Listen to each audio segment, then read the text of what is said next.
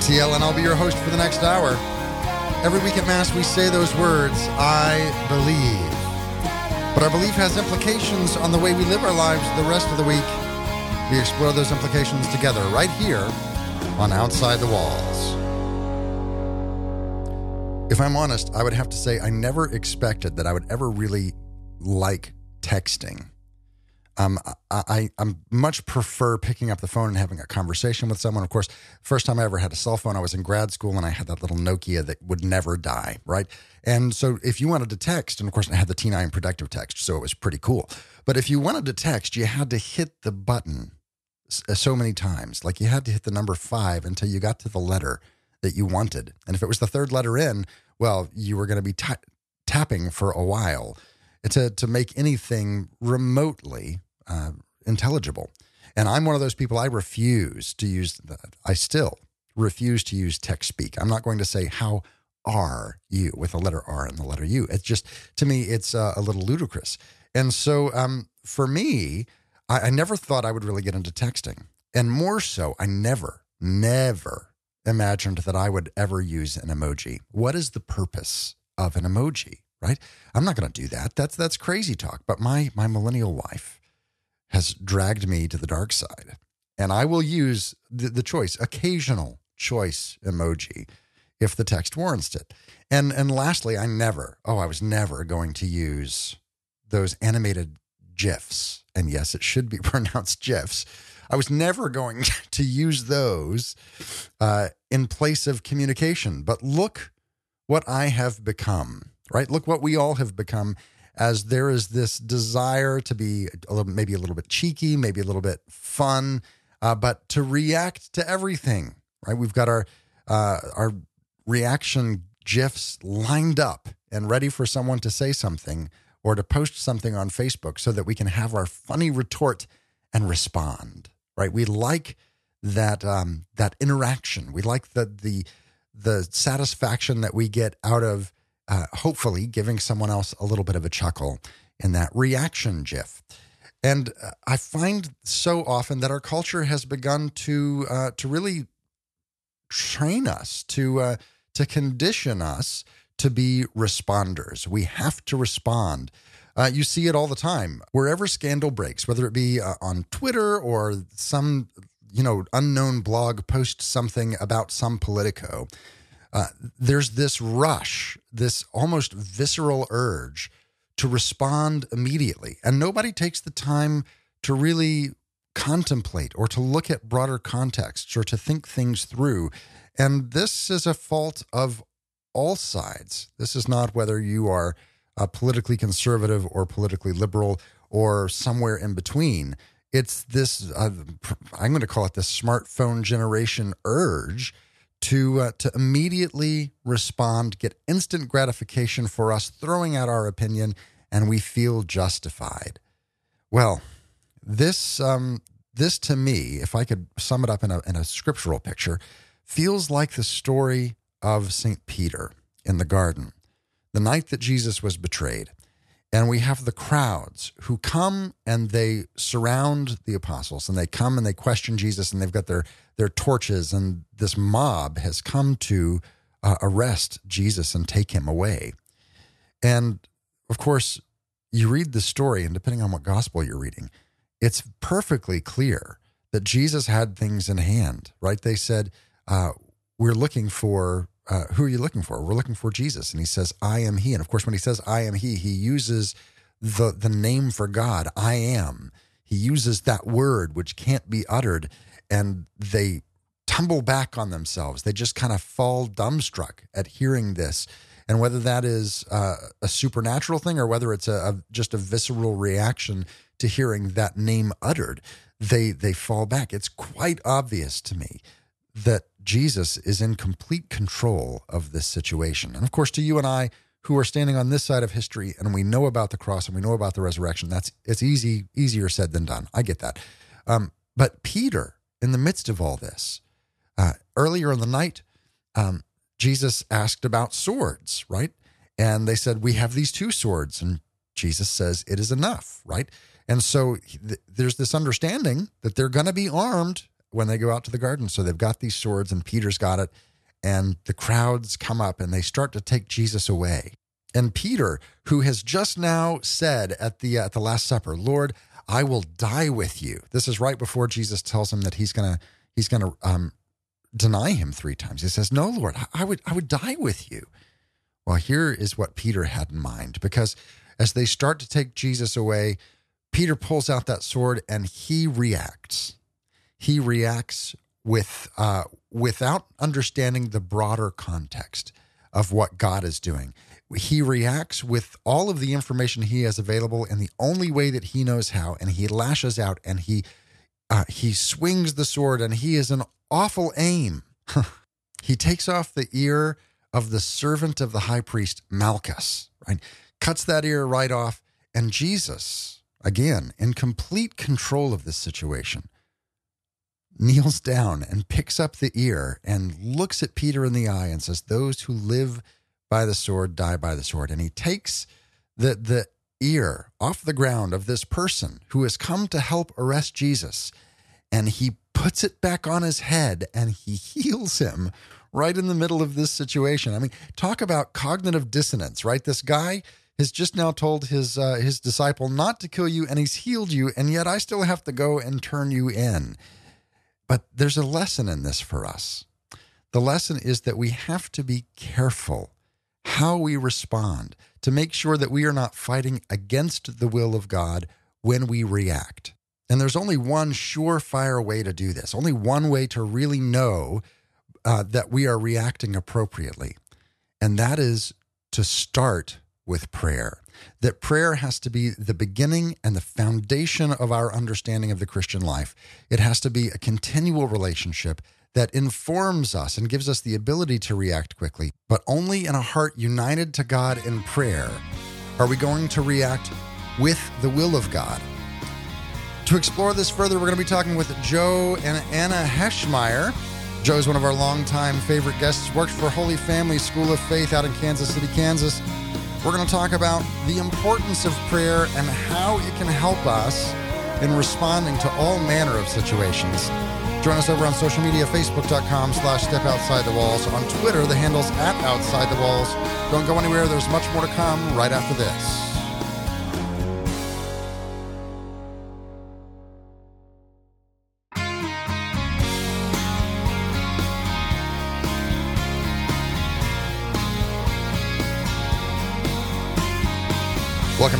Outside the Walls, where we explore the implications of our belief on our daily lives. I'm your host, TL. And today we're talking about the importance of not just thinking before we speak, of delaying our reactions long enough to ponder, but actually taking these things to prayer, the importance and the primacy of prayer and being led by the Holy Spirit. We're joined today to have this conversation with Joe Heschmeyer, our longtime and many time guest. Uh, he is the the instructor and interim program director for the Catholic Spiritual Mentorship Program at the Holy Family School of Faith, schooloffaith.com, there in Kansas City, Kansas. We're joined also today for the very first time by Anna Heschmeyer, the only woman in the world who could both keep up and put up with Joe Heschmeyer. She uh, is a former employee of Catholic Answers and is just brilliant in her own right, currently working on a therapy degree. Uh, glad to have you both here today. Thank you very much. Thank you. It's good to be here. I had this this pastor growing up who is not Catholic, but he always talked about I don't want to get ahead of that pillar of fire, that pillar of cloud, because that's when you get lost in the wilderness. Uh, I, I want to make sure that I'm following. And the only way to do that is to keep our eyes fixed on it and to spend the time and orient ourselves toward that that pillar that's supposed to be leading us. Yeah, I think that's a really good image for it. Um, I, when as you were saying that, I was actually struck by a similar thing when John, the beloved disciple, runs to the tomb on Easter morning, but then he waits for Peter, the representative of the church, to kind of get there. That there's this thing, like, you know, John is the prototype of theologians. He ponders our Lord in prayer. He has this deep relationship of love, and he has uh, most theologically rich gospel and letters. But he doesn't get ahead of the church. There's this sense of docility and patience. Hmm. And I think something analogous is true uh, when we're talking about prayer. That we might have what seems like a great idea, But if if we're not getting a good green light from God, or if He doesn't seem to be confirming it, or if we're not even bothering to check with Him, uh, we're running too quickly, and we need to we need to stop and wait. You know, we we get this idea that um, well, I'm gonna I'm gonna figure out what I need to do, and then I'm gonna pray and ask God to bless it, and that, that's kind of backwards, it's putting the the, right. the cart before the horse. Yeah, uh, one thing that comes to my mind too is something that kind of was a light little bit of that light bulb moment for me when I first read it. Uh, something John Paul II said, which was, "In order to do, we must first learn to be." And then he says, and by that I mean we must learn to be in the company of Jesus in adoration. So, so I think for me it was kind of like that. Like you know, I tend to think like I I do things, I go and see if God's going to verify them somehow in prayer. So that really changed how I looked at it. Kind of like that paradigm of it is no, you you can't do unless you know how to be. Well, you know, eh, we we think that I can never spend that much time in prayer. I can't I can't go spend an hour in adoration. Do you know how full my day already is? Uh, in fact, we were talking with the daughters of St. Paul. Uh, I don't remember which one of them, but there was a time when they didn't have enough hours in their day and they were doing an hour of adoration. And they went to Blessed James Alberione and said, uh, Hey, the day's too full. We Something has to give. He's like, Oh, okay. Yeah, that, you're right. This is very full. You need to add an extra half an hour of adoration. yeah. Exactly and somehow it all, all the work got done. Because when we center ourselves in prayer first we see the i think proper priorities. We see what is really important to god. But then our minds and our hearts are clearer for the work that we're doing. And we are aided by supernatural grace to be able to get everything done. Right. yeah i think part of it is figuring out what we're doing all of the work we're doing for. Mm-hmm. oftentimes if it's like, well, I got to drive the kids to soccer practice, I've got to do this, that, and the other thing. You say, okay, what is the point of that? Like, what's the benefit you're getting out of that long term? And compare that to the benefit you're getting long term out of praying. And which one is going to matter a thousand years from now? Uh, one's going to matter a million years. From, you know, like which one is actually going to have eternal consequence? And you can structure the day a little differently. It may be that the day is busy because you filled it with things that it doesn't need to be filled with um, over things that it ought to be filled with. But it's also true that uh, when you pray, those other things are often just taken care of. They, they they don't weigh as heavily, so you find you're able to do more with you know literally less time. Um, it, it just goes by a little quicker. Uh, one of the verses we were talking about before, uh, before we came on the show, is that the Lord pours out his blessings upon his beloved while they slumber. So there's this real sense that if you put the kingdom of God first, all else will be taken care of. Mm-hmm. That's the promise of our Lord. And the more we trust in that promise, I think the more we'll find that to be true. We're never going to get to the end of our life and say, my big regret is that I prayed too much. But I guess the thing is that you might, if you don't actually take those those moments of prayer, and I don't think it always has to be a long time. Um, like if you're starting a really busy day, but you still want to make some time for prayer, even like sort of an intense 10 minutes could do the trick to change that entire day and to kind of make you have a lot less anxiety about maybe five of the things on your list that you thought were totally urgent and had to get done like in the next 24 hours um, that it just really could even a short amount of prayer could really reorient you. Yeah i think related to that um, sort of the types of things that we're doing with prayer a lot of times when we talk about prayer in this context, it's getting the green light or the red light for a decision or maybe taking a decision to God. Taking decisions to God, especially before you come up with your own scheme, is great. It's really important. But it needs to flow out of a higher place in prayer, which is a, a prayer of kind of recognition, a prayer of like knowing who you are before God and who God is before you. Uh, if you do that, you're grounding your identity. You're constantly being reminded of who you are and it's only when you know who you are that you can can know how to behave in a situation. Like if if you woke up tomorrow and discovered you were like the the prince of some country your behavior would probably have to change right? So action is rooted in identity and prayer is a constant way of making sure your identity is rooted in christ and not getting caught up in the ephemeral things of life. Because otherwise you'll, you'll find your identity is first and foremost an employee or a member of this pta or fill in the blank Yeah. We're talking today with Joe and Anna Heschmeyer about the primacy and the importance of prayer. And I think about Jesus, who is the second person of the Trinity. He is the divine Son of God. He is fully human, fully divine, shares all nature with with the Father, uh, consubstantial, right?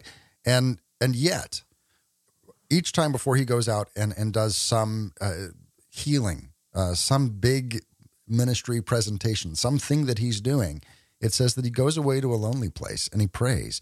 And we hear him say, I, I, I only do what I see the Father doing if if Jesus, who shares nature with with the God, has to do this, what makes us think that that we're going to be able, just in our own intuition, to be able to uh, interact with uh, the people who are around us in a way that that reflects the Father uh, accurately and and can actually speak into their lives and, and bring life and grace into their lives. If if Jesus had to actually spend that time in prayer and and reorient himself and commune with the Father in that way? Yeah, I think the short answer to that question is sin. I mean, this sin, this self reliance, this sense that, well, we can do it on our own. It's especially, I think you find this especially in small decisions in mm-hmm. life. Uh, we kind of have, when there's a really vexing problem, there's something that's a huge consequence and we don't know what to do, then we're like, oh, yeah, I should ask God but we treat him sort of as I've been listening lately to Wooster and Jeeves. Uh, I don't know if you're familiar. Pardon? Jeeves and Wooster. Oh, sorry, Jeeves and Wooster. Uh, and it's about this wealthy kind of idiot who has this brilliant butler, but he always tries to do everything on his own. And then finally, he asks his butler for advice, and some crafty plan is concocted, and he, he gets out of all these scrapes. We treat God the same way, like the the brilliant butler. We don't think to ask until kind of the last minute, and well, that's not and it, really a way to approach him.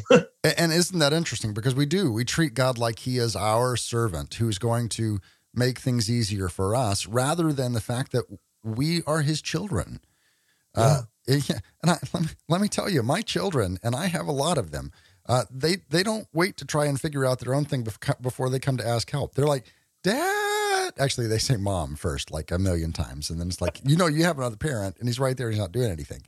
Um, they they immediately come. They they uh, they have it innately wired in them this understanding that they want to be involved and connected. Uh, and so that's how we should be as children. We should be approaching God and saying, "Okay, God, I'm about to have to go out and deal with people."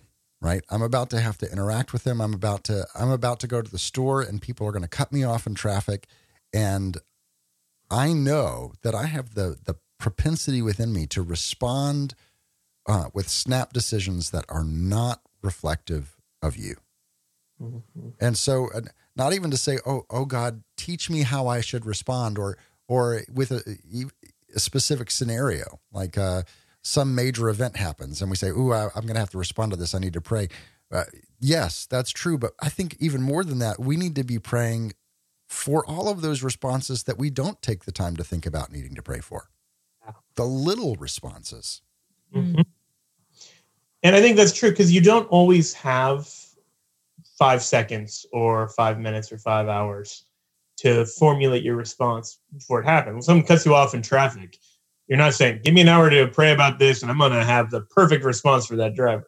It's right. either coming out your mouth or it's not. and in those kind of situations, that's why it needs to be grounded in prayer first. Um, I think to the extent that you're living in that spirit of prayer, when like dedicated times of prayer and then just mindfulness of God throughout the day, those snap decisions, those things where you're genu- genuinely on the spot, I think they go a lot better.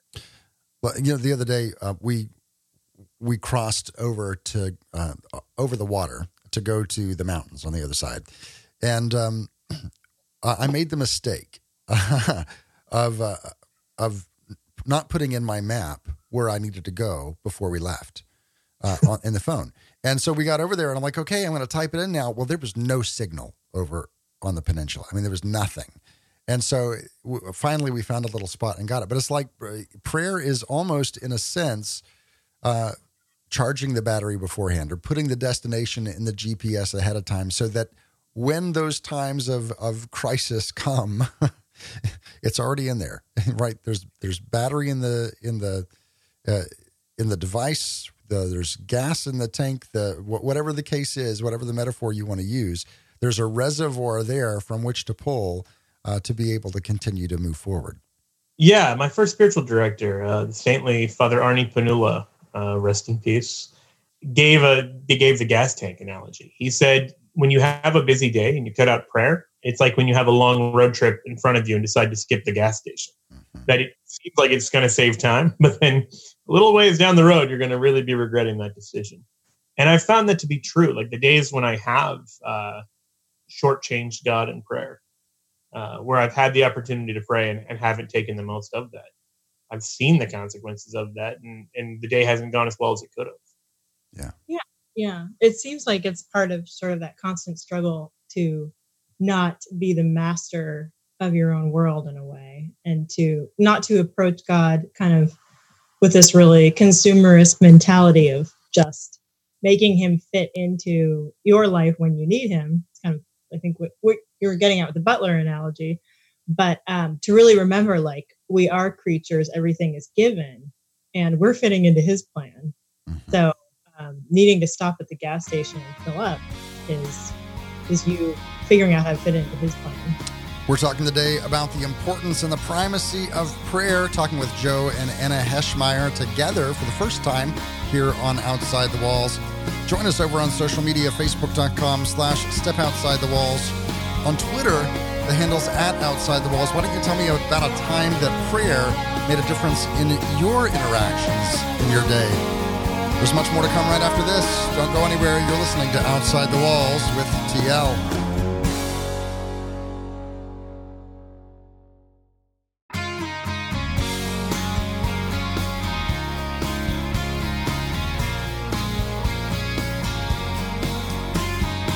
Welcome back to Outside the Walls, where we explore the implications of our belief on our daily life. I'm your host, TL. And today we're talking about the importance and the primacy of prayer, the importance of praying before we make our decisions. We're talking today with Joe and Anna Heschmeyer out of Kansas City, Kansas. He, uh, the instructor and interim program director for Catholic Spiritual Mentorship at the Holy Family School of Faith, schooloffaith.com.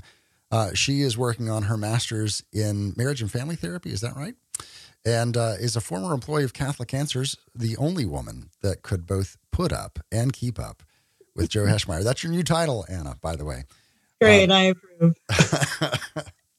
so we're, we're talking about the importance of starting that day or filling up that reservoir with prayer uh, to make sure that it that we have the Spirit with us and we have the the um, the capacity to move in the Spirit when it's needed. So when we get uh, eh, someone who's responding to us online, or when we get someone who's responding to us in face to face in a conversation, where it'd be perfectly natural to um, to take things at face value and just maybe snap, and yet through prayer, through that the the centering or the grounding or the anchoring or whatever metaphor you want to use, we're able to see that person or that situation as God sees it and respond in a way that brings glory to Him rather than uh, try to put a notch in our belt for winning an argument.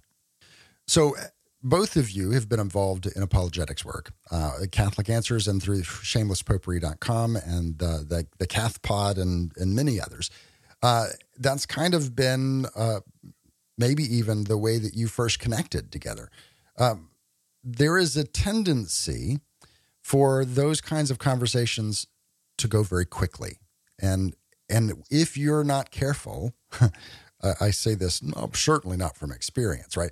But if you're not careful, those things can kind of become a runaway train, and it's like, when did we when did we get to this place? How did I miss the last station? Um, Mhm. Because you end up in this this need to respond quickly and accurately. Tell me a time. Give me a story of a time that you really noticed the difference in the way that you responded because you had spent time in prayer either that day or about that specific situation. Uh, can I give you a bad example first? Please. Uh, how, how about you give me a bad example and Anna, you give me a good example, and that, that she could probably also give you some bad examples from my life too, if you need. Surely. Uh, so a bad example. This is the time that I did it badly. I'll have a good one after you. Um, but I back when I was living in DC, this was maybe seven years ago now. There was, I mean, I pretty recently started the Shameless Popery blog. It may have actually been more than seven years. And there was a pretty lively debate in the comments. And I used to be much more involved in the comments in the early days. Uh, and I found myself missing noon mass because I was replying to someone. And it was a real cause for reflection. I remember taking it to my spiritual director afterwards because I was just like, oh, here's what happened. And it was like very clear to both of us. I'd been trying to do it out of my own strength and my own gifts rather than uh, having it grounded in actual conversation with God that then flows forth. And frankly, if, if there is a conversation where if you wait 30 seconds to reply, you've missed the boat, that's probably not a conversation you need to be getting involved in on the internet. I mean, it's probably so much driven by emotion and immediacy that mm-hmm. nothing will be lost if you go to prayer other than like uh, uh, the French call it a bon mot, like this great little phrase or whatever. Like you can have this real sense of, mm-hmm. haha, I really stuck it to them with the perfect, uh, well timed comment. But that's not coming from God. And I think if we think about it, we, we kind of know that. He's not saying you need to skip mass so you can be on the internet. Right. Someone is wrong on the internet. Yeah, exactly. exactly. Stop the world. Well, can I give an example from um, my work as a therapist? Sure. My more, much more immediate experience. Um, so, you know, I am seeing clients, and many of them are not um, coming, you know, as people of faith overtly. They're not asking to get into, uh, you know, religious or Christian conversations necessarily.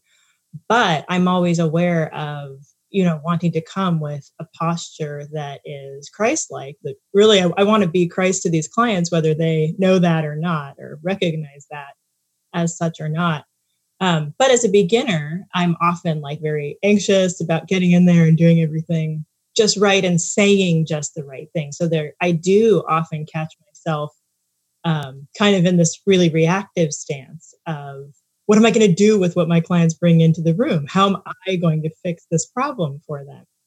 Um, and so, uh, the more that I'm, and this happened recently actually, where often when I'm on my drive to work, which is like 45 minutes, I will play some sort of therapy um, podcast or video or something. And I think I'm getting all ready for it. And that is helpful for me. But there are times when I go and I realize I haven't really just given this day to God yet, or I haven't really asked Him to be the one working through me. I haven't asked Him to make me an instrument. I'm acting like I'm the commander of this ship. So there was a day recently where I decided I wasn't going to listen to all of my usual stuff on the way to work and I was going to pray instead. And just it really did just slow me down and I, I was able to, to go into the sessions with um, much less anxiety really of my own. And just sort of like i was able to just be present to my clients and i felt like my sessions went better that day. Mm-hmm. like things started coming out that i think i might have cut off otherwise. I think i was actually able to be better at what i you know wanted to be good at by becoming more receptive taking that time to get more receptive. Yeah. So we're talking today with Joe and Anna Heschmeyer about the primacy of prayer. And we were talking about prayer slowing you down. And as you said that, this picture came to my mind. Have you ever seen the movie Over the Hedge? No. oh, you, are missing out. There's this squirrel who's really hyper. And at one point in time, he drinks caffeine and the whole world slows down. And uh, as everything chaotic is happening, it's almost uh, like that superhero Quicksilver that he's able to just kind of wander through, meander through the park and moving at the speed of light and being able to see things and correct them and uh, set things in order. And it's almost like prayer does that. That it it slows us, not so much slows us down as much as it makes the world a little bit clearer and slows it down so that our leisurely pace is able to keep up with the madness that's going around. Mm-hmm. Did you say that the movie involved him taking caffeine to have that happen? Ca- caffeine, so giving a squirrel an energy drink. See, I think that's such a good distinction between the world's solution and God's solution. Because the world's solution is that you need to speed up more, mm. that you need to go faster and faster and faster so that you can take care of everything in your day. And God's solution is you need to slow down and be with me, yeah. and everything slow down accordingly. Mm-hmm. So let's talk uh, this idea of slowing down. Let's talk about the different kinds of prayer. Uh, because I know that I can sit there and I can say, uh, Lord Jesus, I want you to be a part of this day. Uh, I need your assistance. Give me wisdom. Give me discernment. I can have all of the, the beautiful prayers that I can come up with in my head. And yet there's something about when I sit down with the office, uh, the, the breviary, and I start reading morning prayer, that I there's this gravity that kind of sucks you back into it.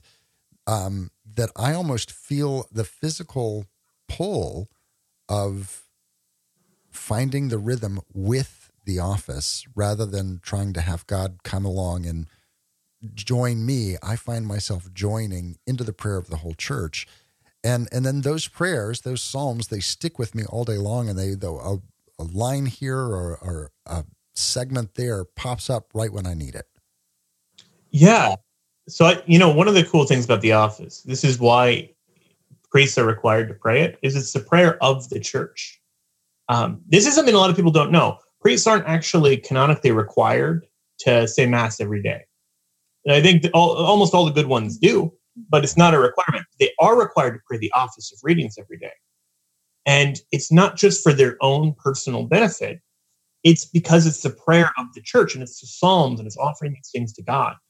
And so, one of the cool things about it is that the Psalms are sometimes in a very different place than you are emotionally. So, right. Friday uh, for night prayer, it's Psalm 88, which is just this incredibly desolate psalm. You can be having this great Friday. You're like, TGIF, I'm ready for the weekend. And then you pray this prayer and it ends with my one companion is darkness. I mean, it is the most like emo prayer. Uh, like this psalm is just like this this incredibly desolate thing. Well, the cool thing about it is that this prayer uh, is tied to uh, Christ's uh, time in captivity in the dungeon of Caiaphas between the evening of Garden of Gethsemane after the Last Supper and when he's brought before Pilate. He spends the night shackled uncomfortably in a pit Mm-hmm. Uh, so in this pit, like it's common to pray Psalm 88. So it's it's this really literally like in the depths, in the pit uh, kind of prayer.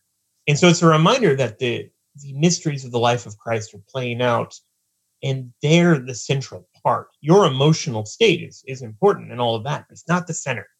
And so those times when you have to rejoice and others rejoicing, when you might want to wallow in your own frustrations or or pain, or the times when you have to share in another's pain, when you might want to just be on your own personal high.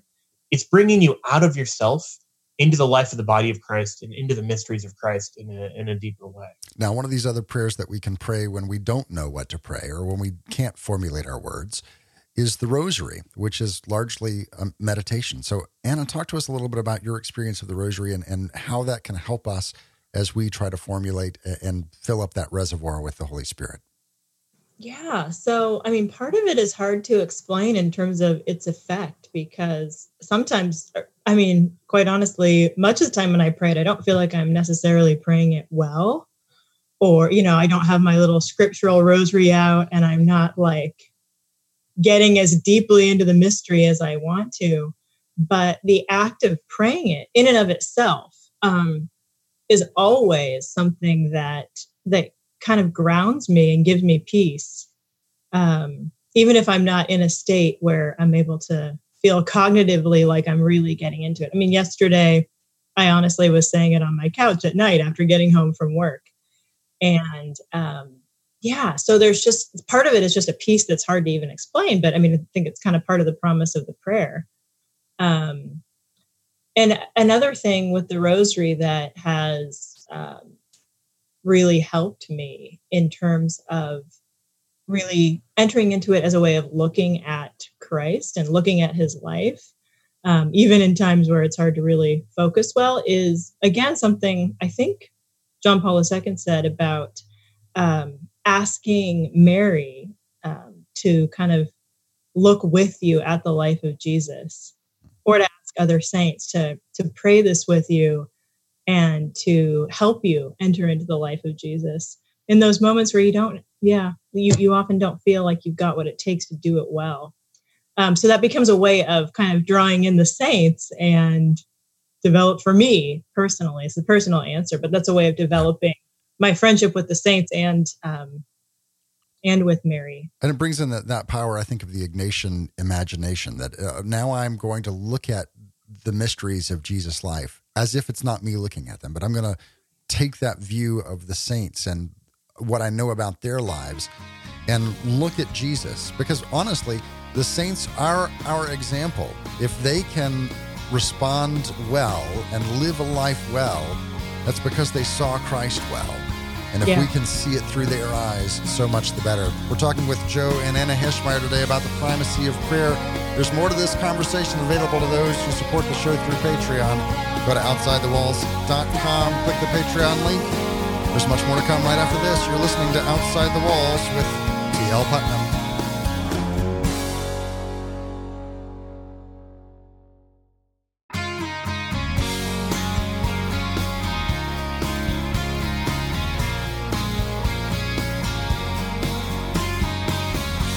Welcome back to Outside the Walls, where we explore the implications of our belief on our daily lives. I'm your host, TL. Today we've been talking with Joe and Anna Heschmeyer. First time to have Anna here on the show. Joe's been on a number of times. Uh, for a long time, he was our Rome correspondent, but now uh, has settled down in Kansas City, Kansas, where he works at the Holy Family School of Faith. Fantastic organization. Go take a look at them over at schooloffaith.com. You can also follow Joe's work at shamelesspopery.com, fantastic blog on apologetics where he goes really in depth on important issues.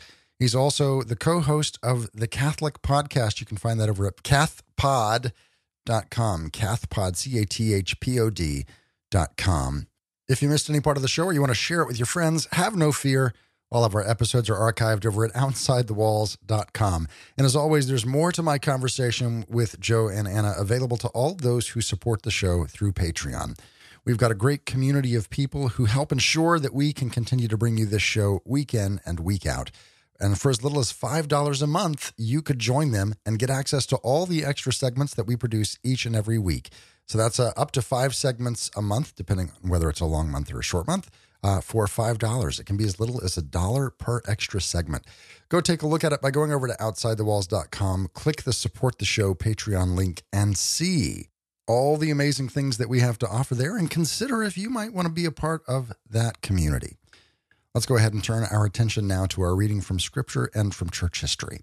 As I lay in my sick bed all week long and watched this deadline come closer and closer of being able to have a show ready for you, this scripture just kept coming back to my mind.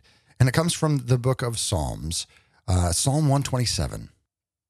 Unless the Lord builds the house, those who build it labor in vain. Unless the Lord watches over the city, the watchman stays awake in vain. It is in vain that you rise up early and go late to rest, eating the bread of anxious toil, for he gives to his beloved sleep. Lo, sons are a heritage from the Lord, the fruit of the womb a reward. Like arrows in the hand of a warrior are the sons of one's youth. Happy is the man who has his quiver full of them. He shall not be put to shame when he speaks with his enemies at the gate. That reading comes from Psalm 127. And, and here is the crux of the matter.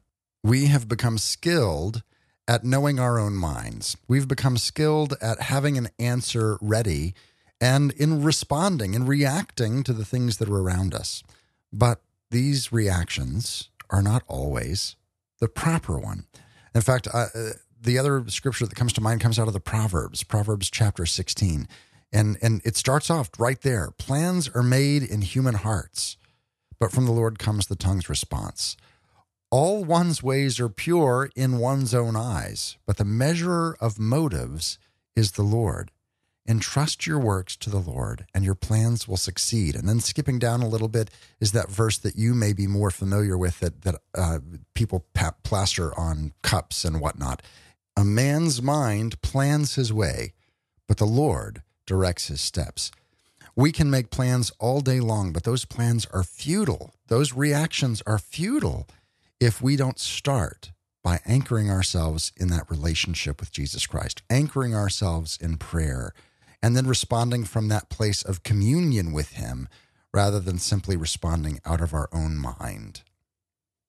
It is from that place of prayer, of that place of communion, that the Christian life really blossoms. It's when we allow the Holy Spirit to be center in our hearts and center in our thought processes and our decision making that all of a sudden the Christian life begins to be very visible to people who are outside of us. Uh, today's reading from church history is a beautiful snapshot of that. Uh, it comes from the breviary from yesterday, and it is a, a homily by a spiritual writer, anonymous, from the fourth century. Those who have been considered worthy to go forth as the sons of God, and to be born again of the Holy Spirit from on high, and who hold within them the Christ who renews them and fills them with light, are directed by the Spirit in varied and different ways, and in their spiritual repose, they are led invisibly in their hearts by grace. Let's just stop there for a moment. This assumes that relationship. We have been united with Christ. We are filled with the Holy Spirit. We are counted worthy to be adopted as sons, right? Here we are living the Christian life. And we are filled and renewed. That happens when we stay connected to the source through prayer, right? We're filled and renewed. And then we're led in from our spiritual repose, that place of prayer and rest in God rather than reaction. We're led invisibly in their hearts by grace. Continuing on. At times they are like men who mourn and lament over their fellow men. And pouring forth prayers for the whole human race, they plunge into tears and lamentation on fire with spiritual love for mankind.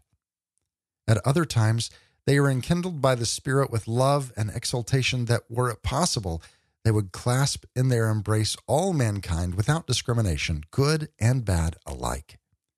Sometimes they are cast down below all mankind in loneliness of spirit, so that they reckon theirs to be the lowest and most abject of conditions. And sometimes they're led by the Spirit in ineffable joy at one time, they are like a brave man who puts on the king's full armor and goes down into battle. He fights bravely against the enemy and defeats them. In like manner, the spiritual man takes up the heavy arms of the Spirit and marches against the enemy, and engaging in battle, tramples the foe beneath his feet. At another time, the soul is at rest in deepest silence, tranquility, and peace, existing in sheer spiritual pleasure and in ineffable repose in a perfect state. Again, the soul is instructed by grace in a certain understanding in the ineffable wisdom and in the inscrutable knowledge of the Spirit on matters which neither tongue nor lips can utter. Then again, the soul becomes like an ordinary man.